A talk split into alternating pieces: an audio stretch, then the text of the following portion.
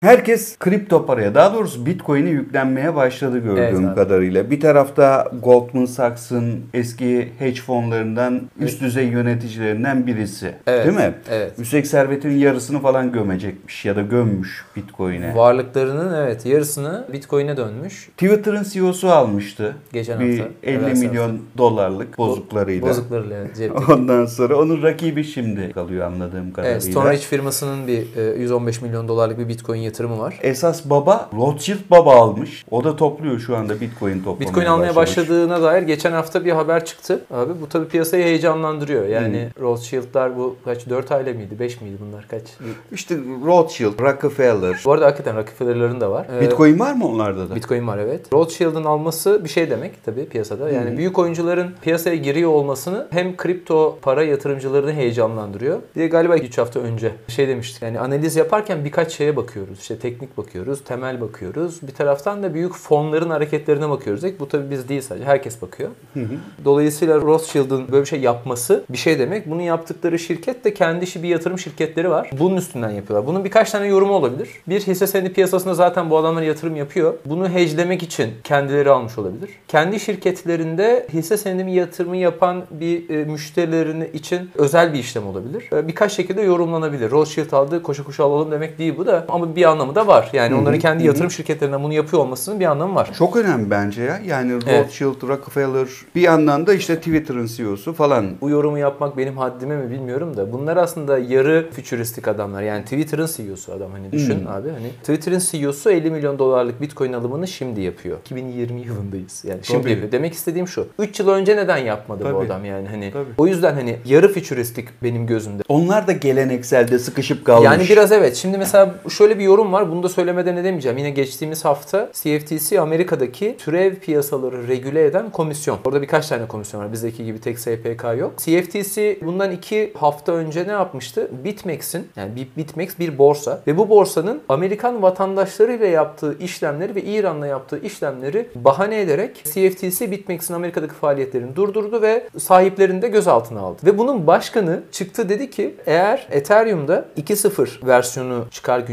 güncellenirse bir konsensus algoritması var. Bunun yenisi daha yeşil diyelim, daha az enerji tüketen, daha hızlı işlemlere sebep olabilecek 2.0 versiyona geçirebilirse eğer Ethereum, Ethereum bir emtia olarak değerlendirebiliriz belki gibi yorumum var. Artı DeFi'nin merkeziyetsiz finansal ürünlerin devrimsel olduğunu söylüyor. Evet aynı yerdeyim ben de onunla. Diğer taraftan asıl yaptığı şu çıkarım çok kritik. Diyor ki bu ürünler, DeFi ürünleri ve kripto paralar, blok zinciri belki de geleneksel finansal oyuncuların bir süre sonra oyun dışı kalabilir mi acaba sorusunu mesela sordurtmuş bu beyefendi ve bunu açıklamış. Son cümle ne demek? Biraz açalım bence onu. Abi son cümle şu demek. Evrim zinciri kırıldı ve bu evrimde geri gidilemez artık. Geleneksel finansı nasıl dönüştürecek? Yine geçtiğimiz hafta değil bir önceki hafta BIS'in çatısında merkez bankaları toplandı. Fed, ECB yani Amerika, Avrupa Merkez Bankası, Kanada, Japonya, İsveç, Riksbank, İsviçre Merkez Bankası ve İngiltere Merkez Bankaları toplandı. Bunlar en büyükler abi. Daha kim toplanacak? Kim yok? Rusya yok aralarında ve Çin PBO'su yok. Çin yok bunların aralarında. Bunlar toplandı ve dedi ki biz merkez bankaları dijital para birimlerini CBDC diyorlar buna. inceleyelim hep birlikte. Kural silsilesini ortaya çıkartalım. Şunlara dikkat edelim ve bunu gelecek dönemde hayata geçirelim diyor. Bizde eskiden durumdan vazife çıkarmak denirdi abi e, askerde. Japonya Merkez Bankası sanki, sanki durumdan vazife çıkarıp hemen bir sonraki toplantıda şey dedi yani görüş bir enstitüde konuştu Başkan Kuroda dedi ki "Ya biz 2021'de CBDC'leri test etmeye başlayacağız gibi bir şey söyledi. Güzel şeyler bunlar. Geleneksel finansı da böyle bükecek. Nasıl bükecek? Eğer Merkez Bankası kendi Central Bank Digital Currency'sini yani özel kendi dijital para birimini çıkartırsa örnek veriyorum ECB eğer bir genişlemeci para politikası uygularsa belki şunu diyebilecek. Arkadaş ben sana kurumlara, kobilere, küçük ve orta ölçek işletmelere örnek veriyorum. 20'şer bin euro veriyorum. 40'ar bin euro veriyorum. Basıyorum, veriyorum ve bunu dijital olarak veriyorum. Ve bunu sadece kendi sektörünle alakalı yapacağın satın almalarda kullanabilirsin diyecek. Ben bunu nereden biliyorum? Nereden biliyoruz biz bunu? Akıllı kontratlardan biliyoruz. Bu, bu Ethereum fikri. AVAX da buna benzer. Şimdi bunlar nereye girmiş? BIS'in 7 Merkez Bankası'nı ya gelin şuraya bir dizimin dibine oturun konuşalım dediği toplantının çıktısı bu. Bu önemli bir şey aslında yani. Yani kriptoya okey diyorlar aslında. Okey kriptoyu okey diyorların ötesindeler abi şu an. Yani şunu söylüyorlar. Biz de kripto yapalım abi. Biz kripto yapalımın da ötesinde. Biz bunu nerede kullanabiliriz? Yani bizim bu nerede işimize yarar? Hangi gediğimizi kapatırız diyor ki bu çok önemli bir şey. Çünkü eskiden şunu yapıyordu FED veya veya işte CFTC bir şey yapmıyordu ama yasaklamıyordu da hızımdan tanıyordu. Şu an ama ya bir dakika ben gerçekten bir dijital para birimi basarsam ve bunu insanlara gönderirsem şöyle olursa böyle yaparsınız. Bakın bunu sadece buralarda kullanabilirsiniz diye bir kural dizisiyle bunu yayınlarsam diyor. Bu benim de lehime diyor aslında. Merkez bankaları bunu keşfediyor. Bundan 3 yıl önce miydi? Çin yasaklamıştı bütün kripto paraları galiba. Geçen hafta ben de bir haber okudum. Çin'de 1,5 milyon dolarlık kripto para dağıtımı yapılıyor. 1,5 milyon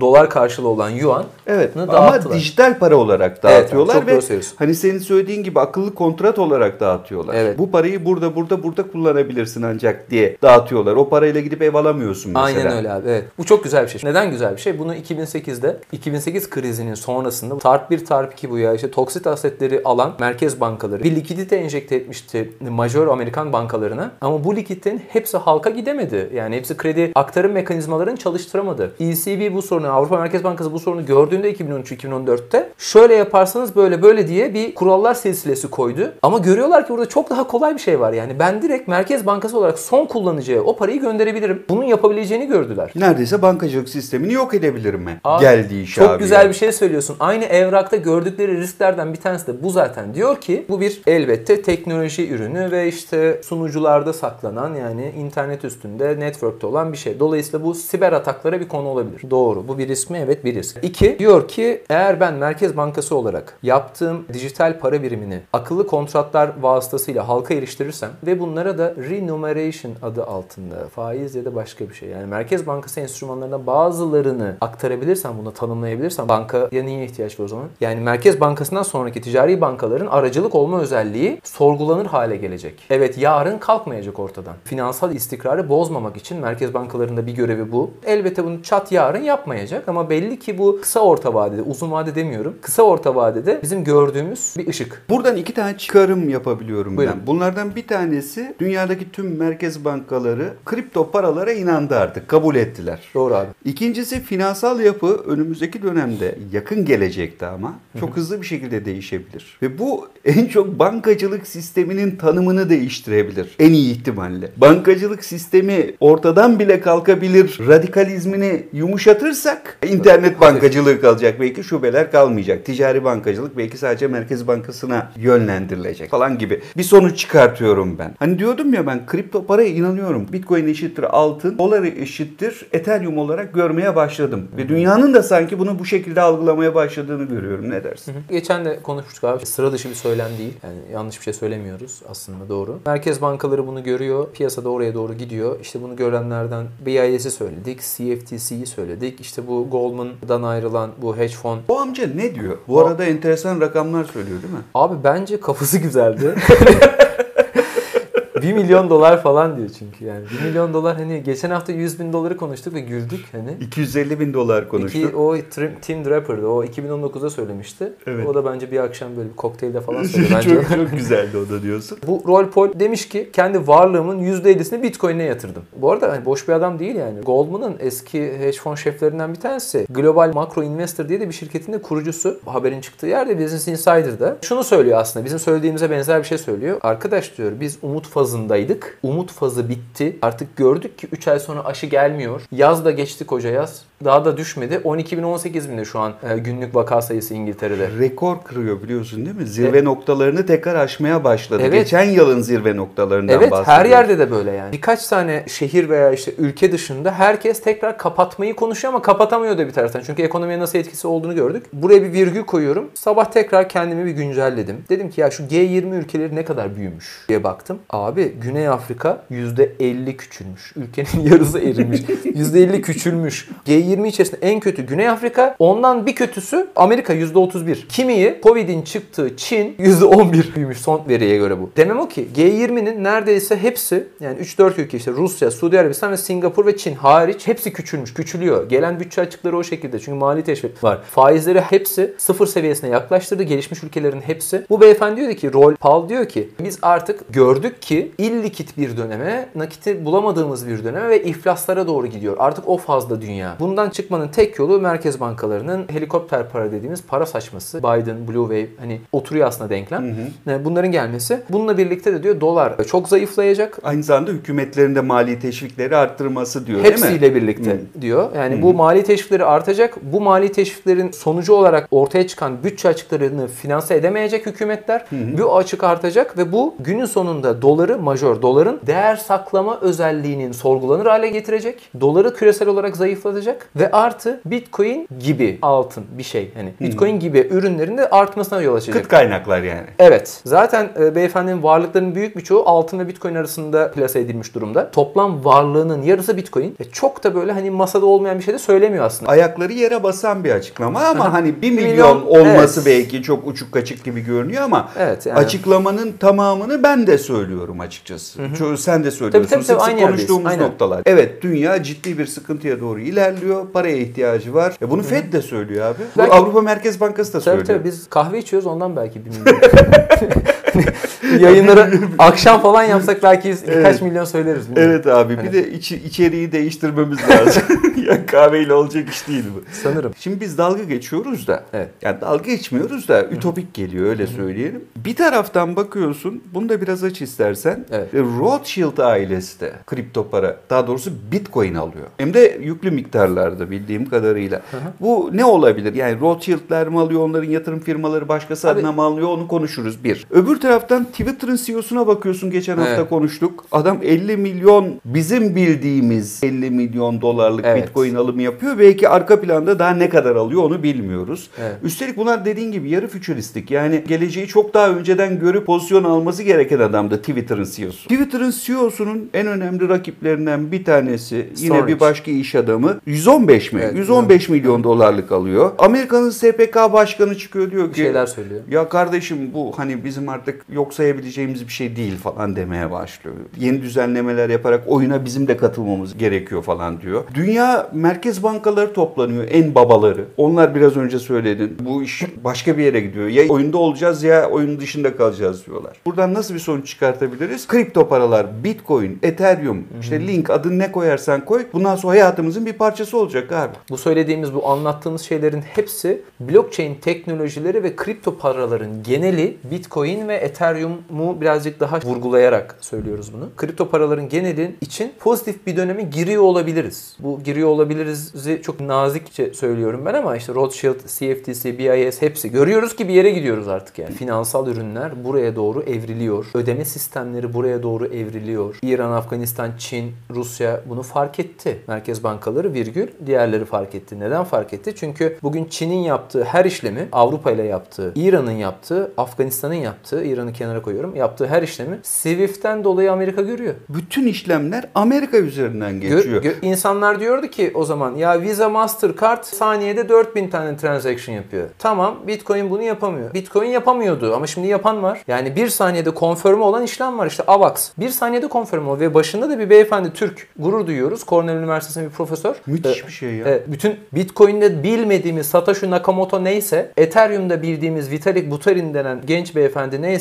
Avax'ta da bir Türk var başında. Bütün şu andaki DeFi ürünleri dedik ya, merkeziyetsiz finans ürünlerinin birçoğunu kendi bünyelerine, kendi blok zincirlerine aktarmayı hedefliyor Avalanche e, laboratuvarları. Güzel bir şey. Ve finansal sistem buraya doğru gidiyor. Merkez bankaları da bunun içerisinde artık birer oyuncu. Tabii ki Çin bundan 3 yıl önce piyasada bunu yasakladı. Şu an dediğin gibi dağıtıyor. Abi hiçbir devrim böyle bir gecede ve kansız olmamış. Bu finansal devrimlerde de veya, veya finansal kırılımlarda da 1961'de bir tane beyefendi geldi. Bütün dünyaya bir tane kart dağıttı. Hadi bunu kullanacaksınız artık demedi yani. Kredi kartı öyle çıkmadı ki. E, Bitcoin'de de elbette öyle çıkmayacak. Merkeziyetsiz finansal ürünlerin, kripto paraların veya dijital varlıkların daha fazla konuşulacağı, artık geleneksel finansla iç içe hale geleceği biliyoruz. Bu olabilir demiyorum. Biliyoruz. Bu olacak yani. Bu arada AVAX bugün mü giriyor sende? Avax bugün giriyor abi bende. Avax aslında bayağıdır olan bir proje. Avax Link gibi bir şeydi aslında. Yani Ethereum gibi bir zincirin altını kullanan başka bir e, subnetini kullanan bir para birimiydi aslında. Sonra kendileri kendi zincirlerine mainnetine geçtiler. Eylül'ün sonunda da ana borsalarda yayınlanmaya başlandı. Listelenmeye başlandı. Biz dedik ki hemen bunu yapmalıyız. Sebebi şu. e, Başında bayağı Türk geliştirici var. Türk geliştiriciler ve ben öyle şeylerden çok gurur duyuyorum. Emin Gün Sirer diye bir Cornell'de olan bir beyefendi, bir profesör var hocamız. Cornell Üniversitesi'nde Cornell? Üniversitesi'nde evet. Tamam. Şimdi bu ne yapıyor? Avax aslında e, bir Avalanche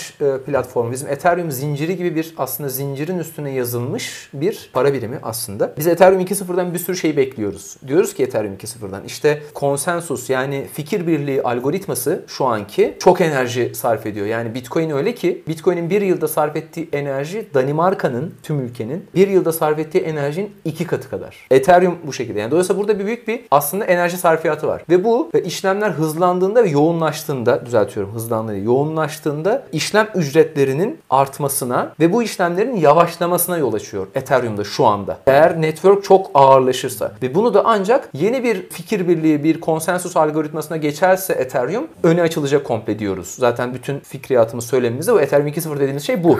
Avax bunu yaptı. Ethereum'un çözemediği birçok şeyi çözüp ortaya çıkıyor. 1-2 saniye içerisinde onaylanıyor, konfirme ediliyor. 1 saniyede binlerce işlemi kaldırabiliyor. Ne dedik? Hani Visa, Mastercard örnek veriyorlardı. Saniyede 4000 tane işlemi kaldırabiliyor. Avalanche şu an ondan daha verimli bir ürün. O zaman bankacılık işlemlerinden bile daha hızlı bir şeyden bahsediyoruz biz şu an. Tabii tabii zaten bunu işte Türkiye'de bir banka, İngiltere'de bir banka ağıyla sterlin üzerinden deniyor. Yani diyor ki ya sterlin Swift yap kardeşim şu bankaya. Şu banka dediğim banka Standard Chartered ya da bunu Ripple üzerinden yap diyor mesela. Ripple üzerinden yapıyorsunuz. Hiç şey sormuyor sana yani ne kadar Swift ücreti falan. Çat diye gönderiyor. İşte iki saniyede falan gidiyor. Birkaç saniyede gidiyor. Ve Emin Gün Sirer Hoca benim de aslında zihnimde olan yapmayı hayal ettiğim bir şeyi başarmış. O yüzden de biraz sıcağım açıkçası. Wall Street'teki Amerika'daki birçok ürünlerin finansal ürünün replikasını burada yapmak gibi bir arzuları var. Oradaki ürünler de aslında kendi aralarındaki komünikasyonu da bunun üstünden yapabilir demek bu. Böyle düşününce de biz de bu hafta listelemeye başlayacağız. Bugün, bu akşam. Yani bu yayınlanırken listeleniyor olacak AVAX. Türk lirasına karşı alınabilen tüm dünyada ki birkaç borsadan biriyiz biz.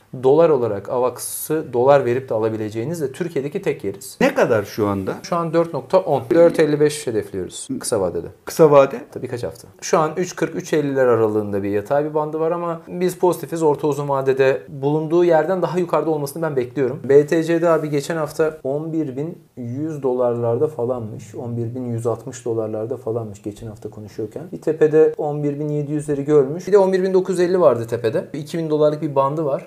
11.950 tepede aşağıda 10.170. O aralıkta eğer bir kırılım olacaksa seçim sonrasında beklerim. Seçim sonrasında 11.900-12.000 seviyesinin üstüne de bir seyir görürüz. Ondan sonra da tepede zaten gördüğüm tek yer var. 14.000 dolar abi Bitcoin'de. Bu yakın vade mi abi? Kasım. Kasım değil. 3'ten sonra. Evet Kasım 3'ten sonra. Eğer bu hareket Seçimden sonra yani. Yani eğer böyle bir hareket olacaksa e, seçimden sonra böyle bir hareketin olması anlamlı geliyor bana. Mesela Biden kazanırsa abi. Bence fark eder, hızlanır. Ethereum'daki o zirve de burada 11.950 işaret ettik. Burada 440. Ethereum'un BTC'ye olan oranından bahsetmiştik. Zaten Ethereum lehine yükselişti o da. İlk başta şöyle vardı. Bitcoin'in var ve diğerleriydi. O yüzden de Bitcoin bayağı baskın bir üründü. Onun diğerlerine ne kadar baskın olduğuna da ne kadar Bitcoin var. Diğerlerinden ne kadar var adet. Bitcoin genelde bu %60 %70'lerde seyreder. Buna da Bitcoin'in baskınlığı, dominansı denir. Şimdi bu yavaş yavaş el değiştiriyor sanki. Hala Bitcoin çok baskın bu arada da. Benim fikrim bu AVAX, Ethereum gibi projeler geldiğinde bu biraz daha el değiştirecek. Çünkü o projelerin içerisinde öyle büyük abiler, oyuncular girecek ki şimdi zaten market cap'leri saçma bir yerlere gidecek. Oraya gittiğinde de Bitcoin'e elbette geçecek. Ya Bitcoin'in fiyatının çok yükselmesi lazım ve 1 milyon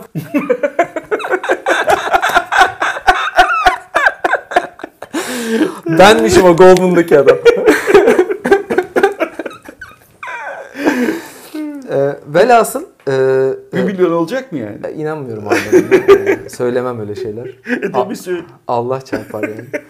Toparlayacak olursam Üstad, e, Bitcoin'in e, dominansı, baskınlığı ben gelecekte azalmasını bekliyorum. Ethereum'da ne dedik? Ethereum'da tepede 440 var, aşağıda 310. İşte o uzun vadede de 780 dolarları işte bu projeler ıvır kıvıra falan filan diye hedefliyoruz dedik. Link'te de şu an 10.60 evet 10.60 10.65'lerde falanız Link'te. Bir hafif bir geçen hafta bir geri çekildi. Pozitifiz hala. Toparlamaya çalışan bir trendi var. Düşüş trendini de kırdı zaten. 11.50'yi hedefliyorum. Yani Bitcoin'deki 10 11.950 450 neyse, Ethereum'daki 440 neyse, Chainlink'te de 1150, 1148 bu. Kısa vade mi? Bayağı kısa vade yani. Birkaç hafta bu. Belki Kasım öncesinde bile burayı zorlayabilir. Öyle mi diyorsun? Yani yüzde onun üzerinde bir getiriden bahsediyoruz bu durumda. Hatta %10 yani 0.9 0.8 falan 10 Tabii. fiyatı %10 Hı. civarında bir Hı hı. getiri bahsediyor. Neyi aşmasını beklemiyorum? 12.80'leri aşmasını beklemem abi. Aşağıda da neyin, neyin altına inmesini beklemem? 9.90 onların altına inmesini beklemem aşağıda da. Tüm videodan çıkarttığım sonuç şu. Ne olursa olsun artık kripto paralar, dijital paralar hayatımızın bir parçası. Çünkü bunun merkez bankaları da, hükümetlerde, kurumlar, kuruluşlarda, zenginler de herkes kabul etmiş durumda ve buna göre pozisyon alıyorlar. Dolayısıyla portföyün içerisine yer almak zorunda. Bu portföyü oluştururken dikkat edilmesi gereken en önemli nokta en sağlam alanlara yönelmek. Ben çok kazanacağım deyip hırslara kapılıp abuk subuk gidip Mozambik para birimine yatırım yapmamak. Nasıl dolar alıyorsun kenara atıyorsun, euro alıyorsun kenara atıyorsun ya da altın alıp kenara atıyorsan bitcoin alacaksın, ethereum alacaksın ya da kendini ispatlama konusunda önemli adımlar atmış Avax'ı linki alacaksın falan gibi. Onun için zaten siz o ayrımları yapıyorsunuz. Tabii, tabii, Bence aynen. önemli. Evet. Portföyde mutlaka yer almak zorunda. Öyle ya da böyle kripto para. Avax alınması gereken bir portföy Evet. ürünü müdür sence Bana artık? şunu soracaksın diye bekledim onu sormadın. Dedim ki bana şimdi Selçuk abi der ki bu portföye girecek mi? Ben de derim ki evet girecek. Peki neyi çıkartıyorsun Gökalp de bunu sokuyorsun portföye? Hiçbir şey çıkartmayacağım. Kripto paraların için ayırdığım yüzdeyi bir tık arttıracağım hafif. Yani işte yüzde onsa portföyümde 12 yapacağım. O 2'yi de AVAX'a ayıracağım falan gibi bir, bir çözümleme olabilir. AVAX özelinde. Genel olarak hani kripto paraların veya dijital varlıkların yüzdelerini, portföydeki yüzdelerini arttırıyoruz. Arttıracağız belki gelecekte de. Buradan çıkartacağımız sonuç arkadaşlar. Valla kim ne derse desin. Öyle ya da böyle sanayi devrimi gibi bence finansal devrim ufak ufak gerçekleşiyor. İşte modern bankacılık sisteminin 1800'lerin sonunda yavaş yavaş artık bütün hükümranlığı ele geçirmesi gibi. Ya da 1900'lerden itibaren doların tüm dünyada hüküm sürmeye başlaması gibi. İkinci Dünya Savaşı'ndan sonra tamamen bağımsızlığını ilan etmesi gibi. 1960'lı yıllardan sonra yok kardeşim ben altından bile değerliyim. O zaman niye altınla bir karşılaştırma yapayım ki demesi gibi. Evet. Yani altın karşılığını kaldırması gibi. Bence kripto para meselesi kim ne derse desin devrimsel bir süreç. Ve bu devrimsel süreci önden görenler elbette uzun vadede daha büyük getiriler elde edecekler. Önden görmeyenler de bugün dolar gibi, altın gibi fırsatları bir şekilde yakalamaya çalışacak. Ama bu kadar Merkez Bankası, bu kadar zengin, Rothschild, Rockefeller falan da dahil olmak üzere, Twitter'ın CEO'su da dahil olmak üzere alım yönünde kararlar veriyorlarsa, alternatif bir şeyler geliştirmeye çalışıyorlarsa bu paralar hayatımızda olacak demektir. Bir başka önemli noktanın da altını çizeyim. Bu şu demek değil. Hiç adını sanını duymadığınız her türlü para birimine zıplayın demek de değil. Bütün dünyanın bir şekilde kabul ettiği para birimlerine ve fırsat para birimlerine kripto alan için konuşuyorum. Yönelmekte fayda var. Bu yayınları yapmamızın temelinde de bu var aslında. Hangi para ne işe yarıyor, ne kadar önemli, ne kadar değerli olabiliri konuşuyoruz burada. Hala bu yayın da size yetmiyorsa her zaman zaten kapıları açık. Bilgi birikimlerini sizlerle paylaşacaklarını düşünüyorum. Yani telefonumuz var, ofisimizin adresi belli. Gelmeden birkaç saat önce biz geliyoruz derseniz. Çay kahveyi arttırırız diyorsun. Ee, kuru pasta. Çay kahve hep var da kuru pastayı ver. Çok teşekkür ederim. Sevgiyle kalın. İyi hafta sonları herkese. Mutlu kalın. Trump'a da bir kez daha geçmiş olsun diyoruz. Allah, Allah- seçimlerde yardım etsin. Çocuklarına bağışladı abi. Allah Rabbim bize bağışladı Trump'ı. Hayırlı olsun. Hayırlı olsun. Evet. Çok teşekkür ederim. Hoşçakalın. Kendinize iyi bakın.